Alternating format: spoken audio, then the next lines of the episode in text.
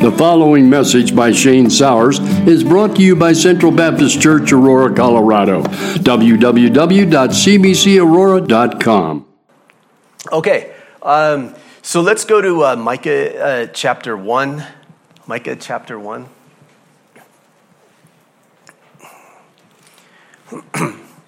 Micah chapter 1, we're going to be zeroing in on verses 8 to 9. Micah chapter 1, verses 8 to 9. Uh, there was an article that I read. It was titled, Want to Prove or Improve Employee Morale. Well, if you want to improve employee morale, make them attend their own faker funeral. Yep, you heard that right. According to the report, South Korea has one of the highest suicide rates in the world, and workers often report feeling very stressed. So, in order to make people appreciate life, some companies are making employees take part in their own pretend funeral. The employees will sit next to a coffin. They will write out letters to loved ones, then hug a picture of themselves, and then lie down in the coffin. A person dressed in all black, uh, they said it's supposed to symbolize the angel of death. He comes in and he shuts the coffin. Man, I, I couldn't do that, man. I just, I'm super claustrophobic. I, I'll, I'll start, I'll start convulsing. Uh, um, I, well, okay, sorry. Um, enclosed in darkness, the employees reflect on the meaning of life.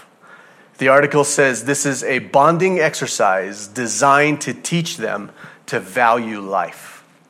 Funeral. Fake funerals, here's an example of a fake funeral. But what about having a real funeral for an event that hasn't happened yet? A real funeral for the grief that's coming. What about a lamentation for the real judgment that's coming? What about the real broken heart of the coming wrath of God for all those who do not believe? Unless maybe we really don't believe that there is a terrible judgment coming that is pronounced by the word of the living God. This, this part is the part that's troubling.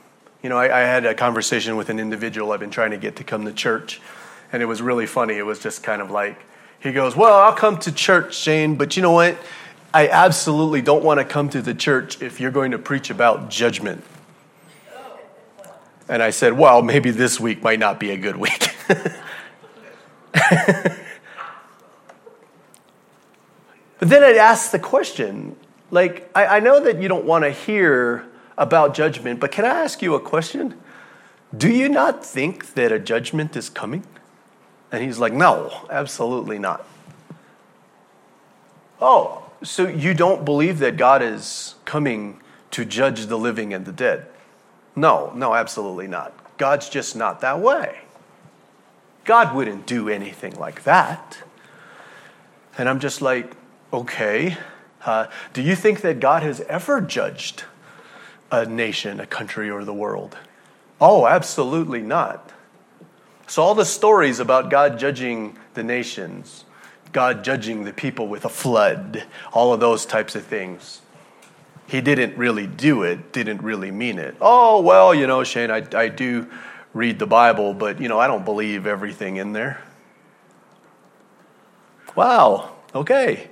So I'm just wanting to let you know that there's this is not a straw man. This is not a straw man that I'm building family. There are professing Christians that are out there that do not believe God is coming to judge the living and the dead. It's, it's, it's amazing. It's amazing what that's like. But the question remains Shane, is there a judgment coming?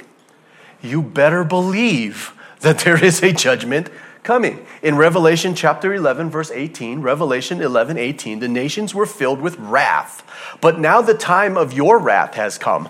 It is the time to judge the dead and reward your servants, the prophets, as well as your holy people, and all who fear your name from the least to the greatest. It is time to destroy all who have caused destruction on the earth. Sure does sound like judgment is coming to me, family. Romans chapter 4 verse 10. Romans I'm sorry, Romans 14:10. So why do you condemn another believer? Why do you look down on another believer? Remember, we will all stand before the judgment seat of God. 2 Corinthians chapter 5 verse 10. 2 Corinthians chapter 5 verse 10. For we must all stand before Christ to be questioned. Oh, judged. Oh, is that in the Bible? Hmm. Judged. We will each receive whatever, uh, whatever we deserve for the good or evil we have done in this earthly body. Acts chapter 17, verse 31. For he has set a day for judging the world with justice by the man he has appointed, and he proved to everyone who this is by raising him from the dead. And family, we're seeing in Scripture that a judgment is coming. And hey, you know what? When the judgment comes, it's not going to be pretty. This judgment will be terrible. Jude chapter 13.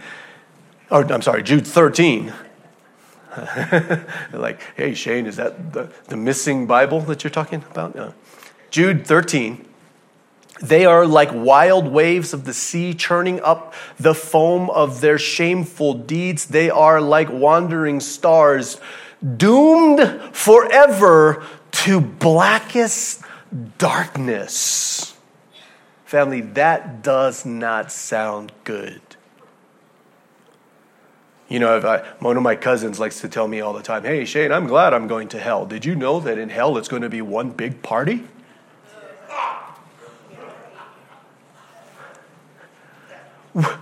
Where, where do you guys come up with this stuff? Doomed forever to blackest darkness. Now, I've seen darkness before. I don't know if you guys have ever been in basements in Texas. Charlie, did you have a basement in Texas? You didn't, so you don't. You, Charlie doesn't understand this my grandparents' house in Texas, Midland, Texas, pecan farm, Texas. I don't know what it was about the basement. I mean, it wasn't just my grandparents, it was my aunt's uh, basement too. Something about the basements in Texas. Man, in the day when you go down into basements and all the lights and all of that kind of stuff, I don't know if it's like Loctite or whatever it is, but family, it is so dark, you can't see anything. I mean anything. Like you know, sometimes when you're in like a dark room or something like that, there might be little things that you know casting some light. But in Texas, it's literally like you can stand in a room. This is during the day, 150 degrees outside during the day. Sun is shining. and you're in the basement and you can do this with your hand like right in front of your face and not see anything. It is the darkest of darks. This is going to be darker than that. The darkest, the blackest darkness. Matthew chapter 18, verse 12, Matthew 18, 12. But many Israelites, those for whom the kingdom was prepared, will be thrown into outer darkness, where there will be weeping and gnashing of teeth. Now, people will say all the time, hey, Shane, what does it mean? You know, what is it to weep and gnash your teeth? I'm not exactly sure what that is, but all I know is you don't want it. Matthew chapter 25, verse 41. Matthew 25, 41. Then the king will turn those on to, to those on his left and say, Away with you, you cursed ones, into the eternal fire prepared for the devil and his demons. eternal fire. That doesn't sound good. In Revelation 14:10, Revelation 14:10, must drink the wine of God's anger. It has been poured full strength into God's cup of wrath, and they will be tormented with fire and burning sulfur in the presence of the holy angels and the lamb. You don't want this. Judgment is coming and judgment is terrible. This is a serious, serious thing. A serious thing. Talking with the, with the pastor once who uh, was convinced, he's, he's absolutely 100% convinced. Now, this is a pastor who's currently preaching. Maybe not right now because they're in Hawaii.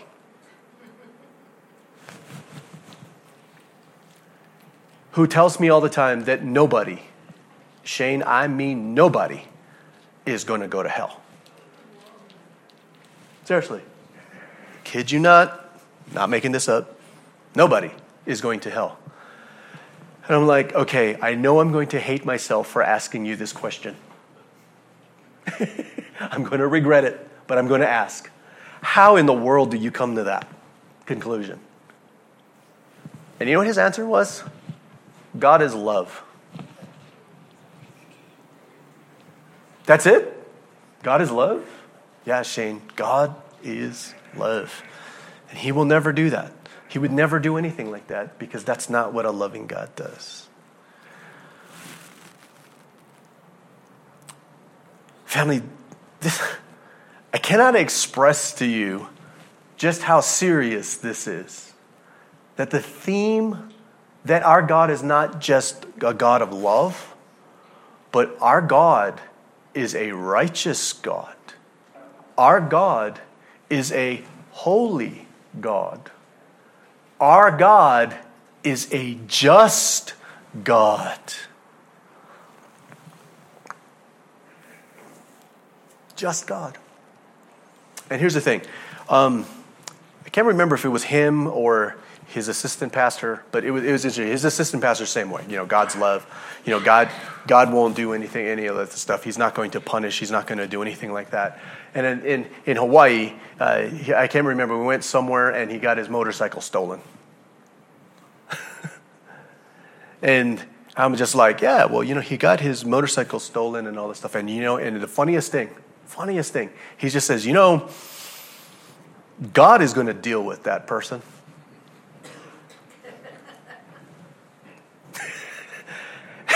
and it took me aback for a minute like, wait, wait a minute, wait a minute.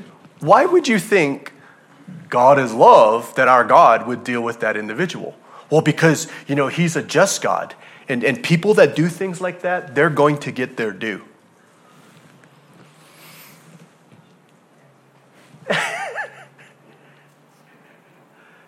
and that was the moment, family, where I just was just like, you know what? I don't think that we here, at least for some people in our country, we don't take this Christianity stuff serious at all. I think people think that this is some kind of game. I think that, that sometimes I, I kind of wonder, like, you know, when I go to some of our pastor meetings and stuff like that, when we sit around and we talk, you know, and we, we're talking about individuals and we're talking about people in the church and, and all that. I mean, I don't talk about you guys, but, you know, all the people in our church and stuff. And it's just like they're talking about this and that and what they can do. And it's almost like they're sitting there with member trading cards, like baseball cards when we were kids and how we would trade baseball cards. It's like doing that with members at the church. And we're talking about this and everyone's showing their collection and all this stuff. And at the end, it's just kind of like, guys, do we not realize that there are people in the world who do not believe that Jesus is the Christ, the Son of the living God? They reject the Lord. And when the Lord comes in judgment, he is going to separate. And those who are condemned are going to go to this place of blackest darkness, unquenchable fire, weeping and gnashing of teeth. And we think that this is just a game. Do we not take this stuff serious? It's a serious thing. It's an unfortunate thing. It's a very sad thing. And people who profess the name of Christ continue to tell me, I don't want to hear about the judgment thing, Shane. You know, Shane, I, I can go to church. I like, you know, going to church and all that stuff. But one thing I can't handle, man, is I can't handle the preachers that get up there and, you know, they preach that hellfire brimstone stuff.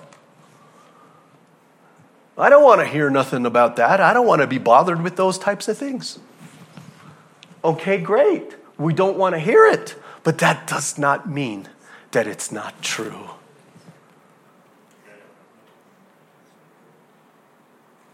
Scary, isn't it? It's scary that there are consequences to the things that we do.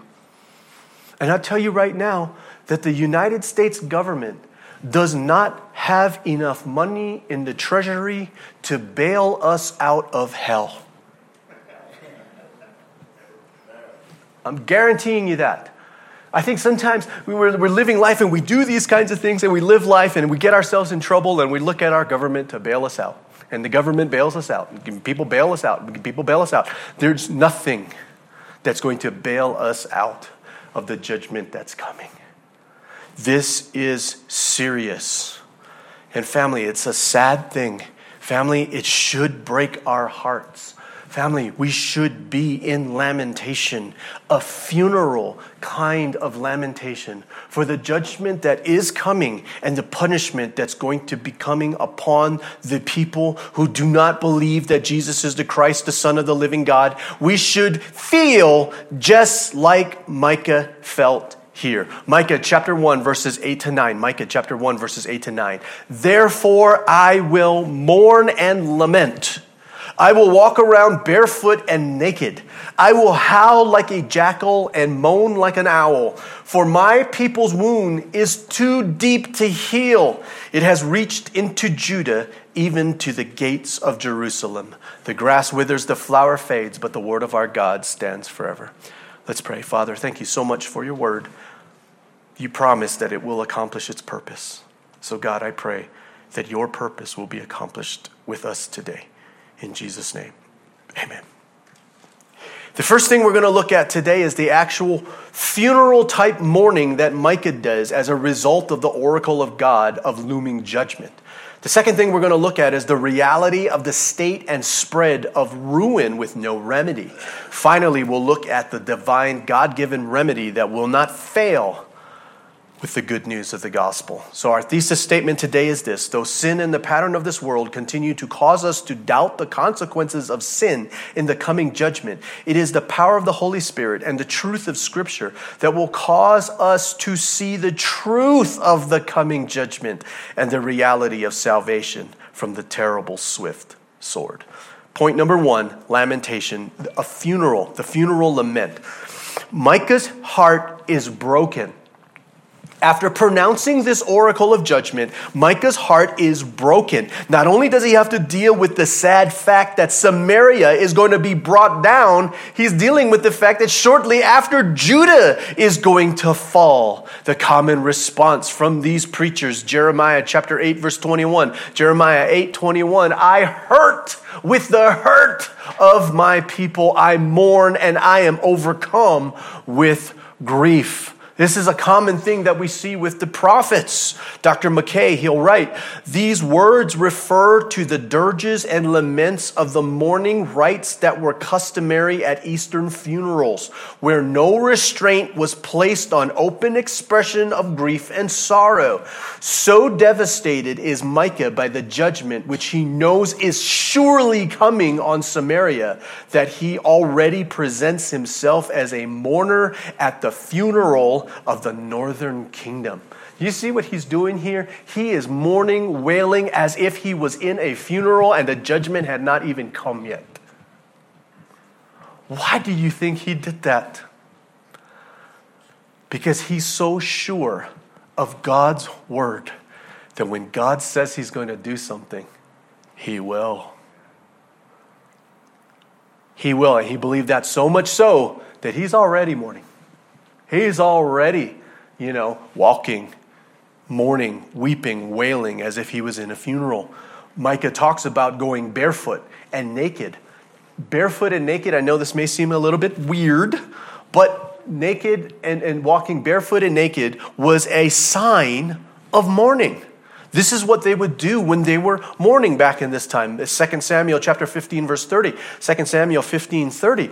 David walked up the road to the Mount of Olives, weeping as he went. His head was covered and his feet were bare as a sign of mourning. The Bible tells us, sign of mourning. Isaiah chapter 20 verse 2. Isaiah 22. The Lord told Isaiah, son of Amos, Take off the burlap you have been wearing and remove your sandals. Isaiah did, Isaiah did this as he was told, and he walked around naked and barefoot. That's what they did. At this time, it may be that Micah, like Isaiah, was actually walking the streets, just like Isaiah did, naked, barefoot, and howling. Wow howling. And what a, what a graphic picture we have here, or, or a, a colorful picture, maybe, that we have here um, of this, this walking. An example is given, and the example is that of a jackal. I know this may seem a little bit strange to us, but uh, the, it, the nocturnal screeching of a jackal was well known at the time. So I was curious. I was curious myself. I wanted to know um, the, the wailing. Because I'm reading all this stuff about this, how specific the wailing of a jackal is, and just how uh, they all know, they all knew what it was, and it was there, and it was prevalent, and it became a picture of that. So I went on YouTube, and I just randomly typed in jackals howling. And they actually have videos of jackals howling. I've never heard anything like that before. I don't know if you guys have ever heard of Jackal Howl, but go to YouTube, go check it out. The Jackal Howl. I want to tell you just how, how um, apparent it is or just how distinct it is. I turned on the Jackal thing, I pressed play, and the jackals came out and they started screeching. And you know what happened? My dogs were there. And the first thing that happened is Kikaida is sitting right here. This is my, my smaller dog. He's sitting right there. I press play. The jackals start howling, and he does the first thing he does is the dog thing where they cock their head. You know, they go, you know, that really cute face that they make. And he's, and he's really, really going at it. And Nani is looking over there. Nani's up, and she started looking. And then within a matter of seconds, they start barking. Like, what in the world is that? It's so distinct. It's so interesting that even my dogs were well known to the idea of the howling of the jackal. But not just jackals, also the owl. Now, again, the, the usual rendering of uh, ya'ana is ostrich, okay? So some of your translations may actually say ostrich. Some of your, uh, some of your Bibles, your study Bibles, you'll actually have notes over there that will actually talk about ostrich. You know, that, you know, he's probably talking about ostriches, all this type of stuff. Um, but the, when you look at the whole phrase of it, uh, benach ya'ana, it's it's more literally uh, the daughters of the desert is how you would translate that more literally. So if you say daughters of the desert, then that would signify to individuals or the, to the Hebrew scholars, the, the translators, that he's using this more for the idea of the desert owl not not the ostrich okay? So just in case you're looking at your notes and stuff like that as the owls. But it's it's interesting how he talks about the moaning of the owl the screeching of the desert owl. So this the reason why this is important is this is a common connection that we see when it comes to people who are in mourning okay? Job chapter 30 verse 29 Job chapter 30 verse 29 instead I am considered a brother to jackals and a companion to owls. You see? It's that's the picture. So we see that Micah is truly in mourning, wailing, weeping, which is common with funerals back then, is that they actually hired professional wailers, professional weepers People who would come and get paid to come to funerals and weep and wail. I mean, that was just a common practice that happened during those times. So Micah here is not any different from the other prophets who pronounced judgment upon the people. They were never detached from the people. They were never detached from the social and religious scene of their day. Even though they had solemn warnings to deliver to unrepentant sinners, they did not let this harden their love for the people who they were speaking to. Isaiah did not detach. Isaiah chapter 22, verse 4. Isaiah 22, 4. That's what I said. Leave me alone to weep. Do not try to comfort me. Let me cry for my people as I watch them being destroyed. Don't comfort me. Don't comfort me.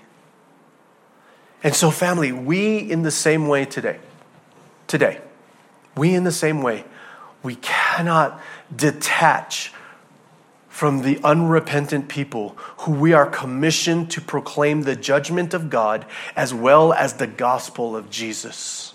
We cannot detach from the people in our world today. Have we a heart? Have we a burden for the lost and the condemned? That's a question that we have to ask ourselves today. Have we lost our heart for the lost? Do we care anymore today about those who are lost and condemned? Do we weep for our lost in our community like we weep for the church and people in the church today? Do we have a heart for those who are going to come under judgment in the future? Do we wail for unbelievers who are in our lives? Do we still have a passion to proclaim the gospel and watch the Holy Spirit do his work in the lives of people today? Family, may we never lose the breaking of our hearts for the loss. This is a sad thing. This is a, a terrible thing that's going to happen. And it makes me sad. You know, now that, now that we're doing our, our social media outreach, I get to engage with unbelievers all over the world. Family, it is a sad, sad, sad thing. To hear what they say about God, about Christianity. But here's the thing I believe the Bible. Do you believe the Bible? So people who are like that are condemned in the worst kind of condemnation. And all I'm thinking as I'm, as I'm talking with these individuals, you know, sometimes, you know, late at night, I'm, you know, you know, they're just, they're just really attacking me late at night, you know. Rude, mean, insulting. If you guys have seen, they say some insulting things about me, about you. No, they don't say anything about you. It's insulting. Really harsh, too. Really aggressive. I thought this was really interesting, too. I found out that our biggest city, just found out with some of the analytics, our biggest city that are, uh, that's coming to watch our videos uh, on TikTok, our TikTok videos, the, the biggest attraction, the city that we have the most people watching the Bronx. Wow, that, I just saw that yesterday. And then the next city is Houston. That makes sense. That doesn't. And, and the, the things that they would say. And, and I'm talking to these individuals, and I'm just going, man, there's a person on the other side who just absolutely hates God, hates me, hates Jesus, hates Christians. And all I can think about is one day, one day life is going to be taken from you, and man, it's going to be sad. So I go back, you know, can you just hear me? Listen to what I'm trying to say here? Can you just try to open up your heart and try to understand? As my heart is breaking for all of these guys, It's a sad thing. And it seems more so what's happening as you look at the new statistics that are coming out and as you just look and you, you can just see it for yourself that engagement with our culture from Christians today is becoming few and far between. You just don't see it hardly anymore. You don't hear about it hardly anymore.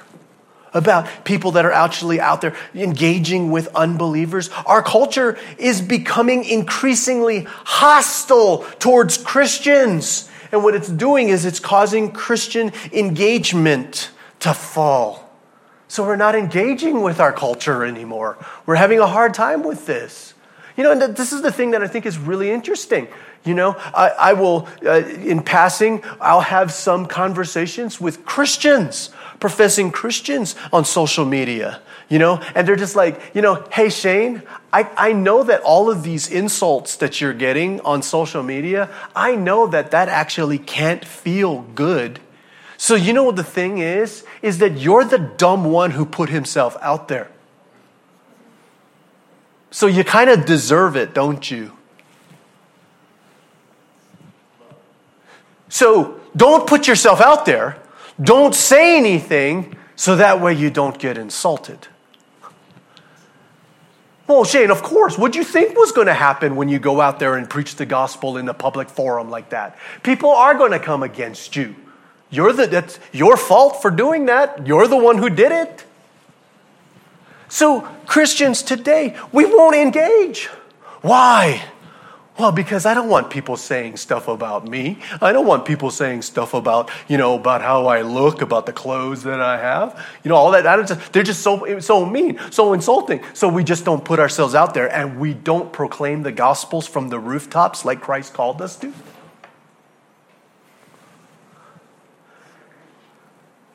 Man, when the disciples were insulted and persecuted for preaching the gospel, they didn't walk away sad they rejoiced that they were able to suffer for the name of Jesus. What have we lost our heart?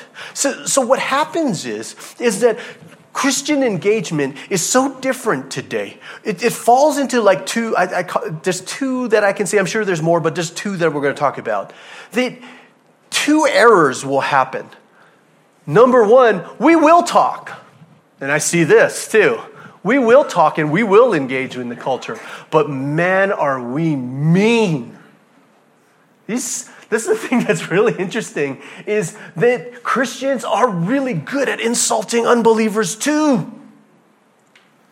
And what we say to them, how we're condemning of the things, you know, and just and, and, and, saying things like, you know what, that's great. You know, you can say that, you can insult me and all the blah, blah, blah, blah, blah. and just lay in on them.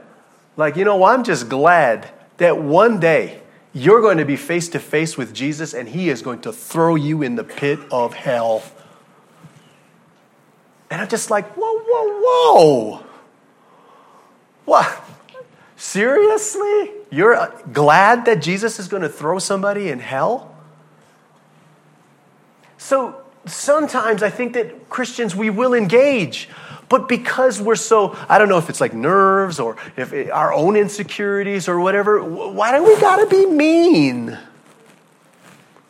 Why do we gotta be condemning? Why do we gotta do that? Can't we be nice? It's like mom always said, you know, if you ain't got not, something nice to say, which leads me to the next issue. We don't say anything at all just won't say anything. Just we're just Christians who profess Christ and we just sit back as like innocent bystanders and we just watch. See what happens. Oh yeah. Well, I know that we're supposed to preach the gospel, but did you see Shane? Shane went out there and he preached the gospel and look at what's happening to him. You know? Look at what's happening to him with the things that he says. And, and last night, I don't know if it was a moment of weakness because of the medication and all that stuff, I did post the reproduction thing. The, you know, the quote that I'm saying, like, you know, all the hot button issues that we're discussing today, all of these things have one common denominator. What's that common denominator? It all eliminates and discourages reproduction. So if I die of mysterious causes, it's probably because of that post last night. Family, engagement. We won't speak the truth in love, or because we think we love, we won't speak the truth. I remember when I was a young intern in Bible college, um, the, I got the truth and love illustration. You guys have probably heard this. This, this truth and love illustration is really phenomenal. It's funny to me because I get this, the, the, the same illustration that I thought I made up. I like I totally made this truth and love illustration up, but everybody else was using it. I was like, wow, people are stealing my illustration and not giving me any credit. Anyway, but this is what happens. It converted my understanding and it helped me to kind of understand one of the issues that we do. So, when it comes to truth and love, as Christians, when we engage our culture, we have to have both.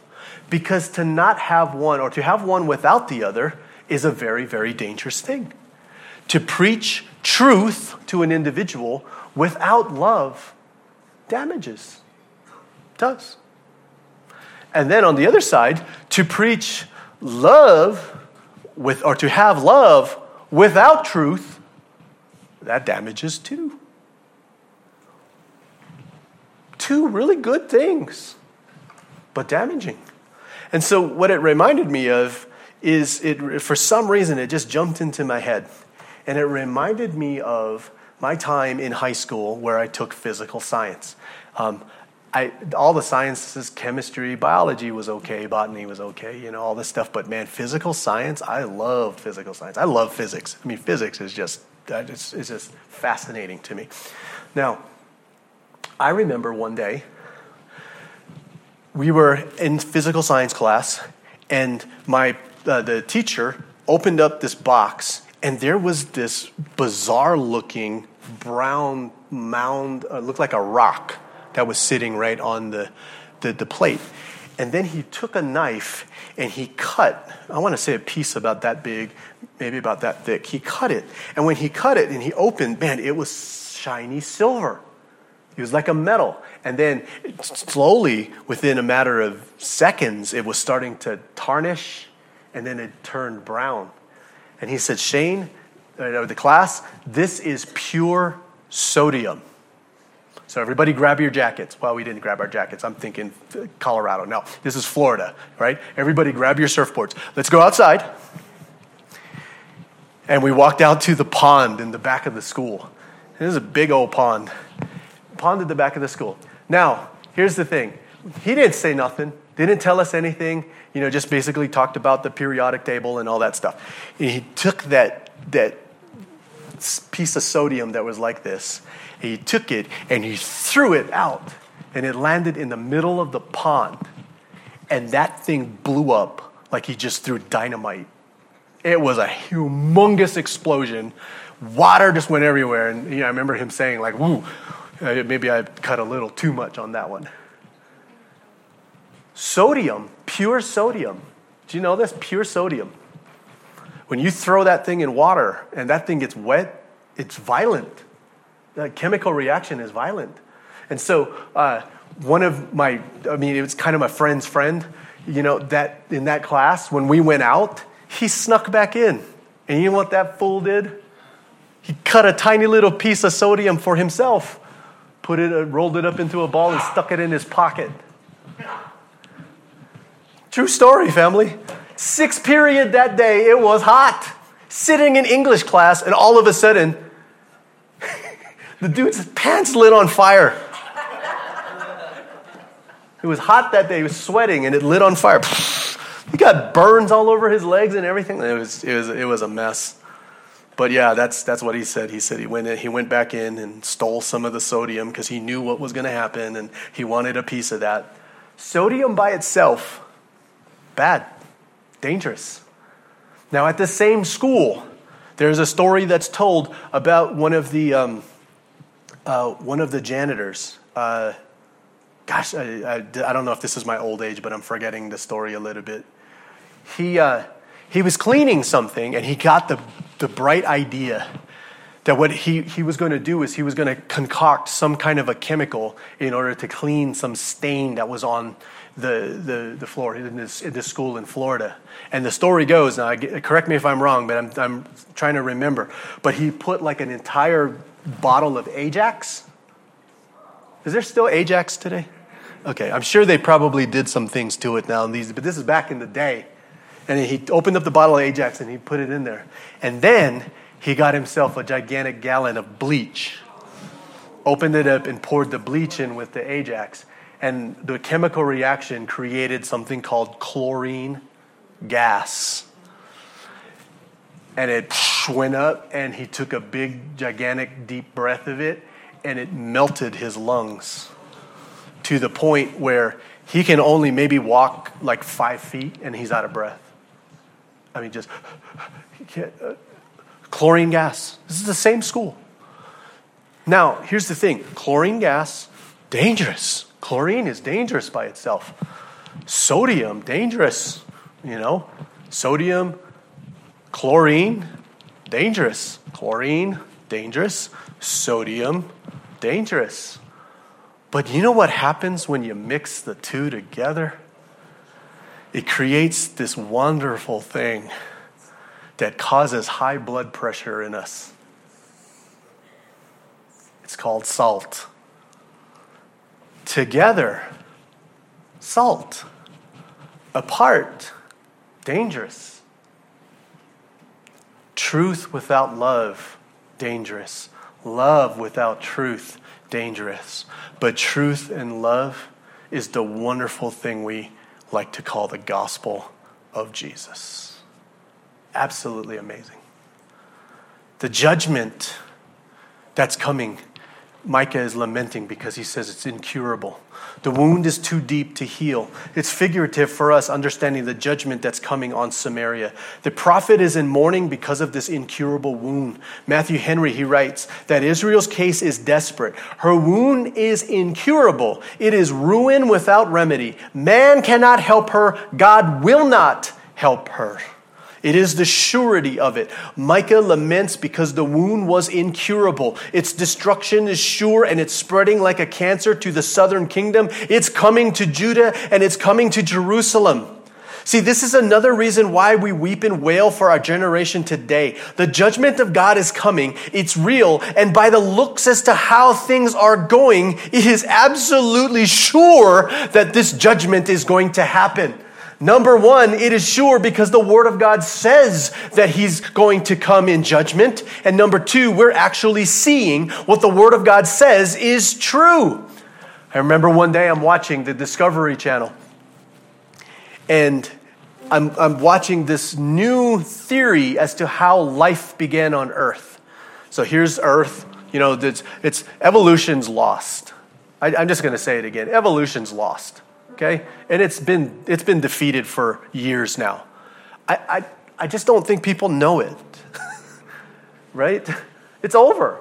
And so the, you know, the guys that are, are able to write, they come up with these new theories, you know. So here's the new theory as to how life was started on Earth. And, and I remember talking to, to uh, the, the church in Hawaii about this. But the, uh, an alien spaceship sped right by the, the Earth.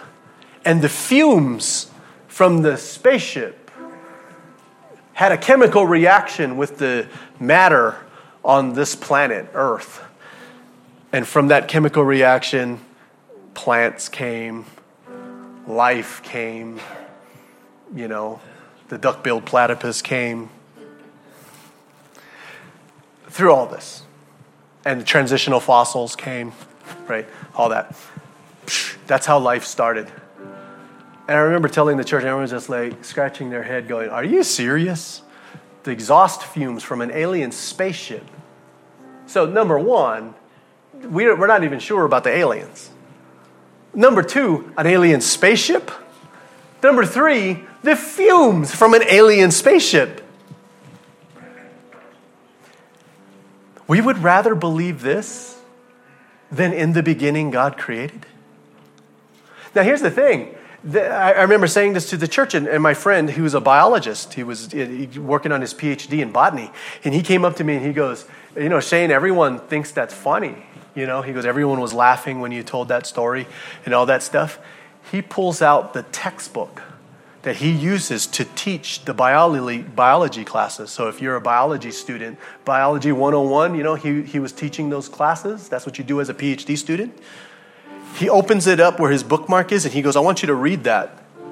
Right there in the biology textbook that we're teaching college students in America today, I'm reading that exact theory that I saw on TV. This is what we're teaching the kids. And he's just like, and people are fascinated by it. So people are talking about it. And I'm just like, man, that is one of the most ridiculous things I ever heard. He goes, yeah, absolutely. He's a, he's a scientist. Yeah, it totally is. But he said those words. He goes, man, he goes, Shane, it's funny. People would rather believe that than believe that God created everything. And I'm just like, well, you know what that is? That's Romans chapter 1. Suppressing the truth in unrighteousness. It's not that mankind don't believe. We won't believe. Doesn't matter what you say, it doesn't matter what you do. If you preach any truth to me, all I'm going to do is stick it under the, the table and I'm just going to suppress it. Like my, my friend James, James White, he likes to say it's, it's like pushing down one of those you know, blow up balls in the swimming pool, you know, one of those beach balls and, and suppressing it. You're trying to hold it down underwater. That's what we're doing when it comes to truth today in Romans chapter 1. Pushing it down, trying to hold it down. You give me any more information, I'm just going to take it, I'm putting it under, I'm just going to keep it down. Rejecting all of this stuff. And so the point that I'm trying to make is this Do we believe that the judgment is real and the judgment is coming because the Word of God says so? Well, even more so now, we recognize and see that mankind is acting out what God said mankind was going to do in His Word. So when, when, when, when, I'm engaging with people and the atheists are just like, well, that's just dumb, that's just dumb, that's just dumb. And I just keep saying, well, you know, you're not hearing what I'm trying to say, and we're having these arguments, and they keep suppressing it, they keep suppressing it. All I keep saying is that now, with all the comments that I have, and you can see all the engagement that I have with people. All of that is proof that Romans 1:18 is true. You're just confirming the reality and truth of scripture by your denial that Jesus is Lord. You're just proving it. And he promises that judgment is terrible. He promises that judgment is real. All unbelievers will be judged. Family, today, do you know unbelievers? Do we know unbelievers? Do we have unbelievers in our life? Do you know what's going to happen to them when they die? It's given once for a man to die, and then the judgment and the judgment is eternal fire, eternal darkness, weeping and gnashing of teeth, unsaved friends, unsaved family, unsaved children, unsaved, unsaved husband, unsaved wife. The judgment is real. The eternal consequences is real. The wrath is real. Will we keep quiet? Will we stay silent? Will we just hold a funeral without weeping and wailing, without even trying? The judgment is real, family. But I want to say this the reason why I preach so hard on judgment, the reason why I preach so hard on sin, you know, it's not because I idolize the Puritan preachers. No. It's not because I idolize the old timey, you know, preachers that my grandparents used to like. No. The reason why I preach judgment so hard, the reason why I preach sin so hard, is because then I get to tell you how awesome God's grace is. You know what I'm saying? It's just like if you got bad news and then you hear the good news, it's kind of like, whoa, yay, great. Whoa, yes, great. But what if you hear really, really, really, really bad news? And then you hear really good news. Are you not overjoyed? Because he who much has been forgiven loves much. Yeah. For him who much has been forgiven loves much.